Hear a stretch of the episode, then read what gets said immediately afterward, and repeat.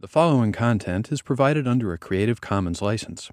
Your support will help MIT OpenCourseware continue to offer high quality educational resources for free.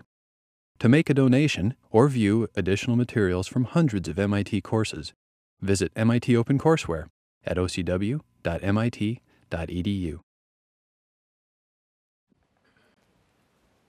I have two functions here. One is add, and one is multiply.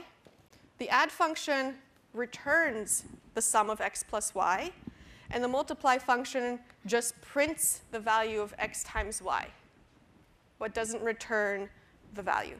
Instead, it's going to implicitly return none, right, because we don't have any return statement inside mult.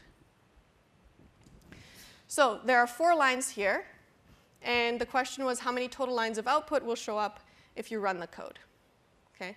So how many lines in the console show up? Okay.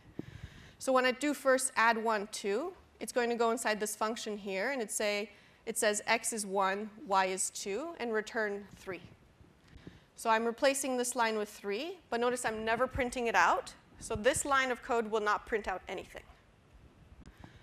Instead, if I do, uh, so in addition, so the next line is if I print add 2 plus 3, then I'm going to get 5, and I'm going to print that out. So that's 1, one thing I'm printing out.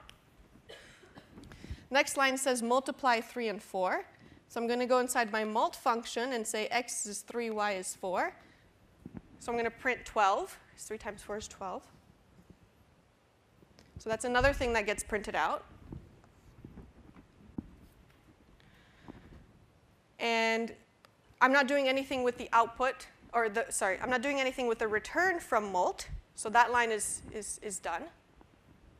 And the last one is, is the trickiest, and it says print mult 4 and 5. So first I'm going to go in here, x is 4, y is 5, and I'm printing 20. So that's another print. And the return of this function is going to be none, right? And the main thing here is I'm going to print the return of this function. So I'm also going to print out none. So that's another one. So in total, I'm going to have four different things printed out, the last one being this none.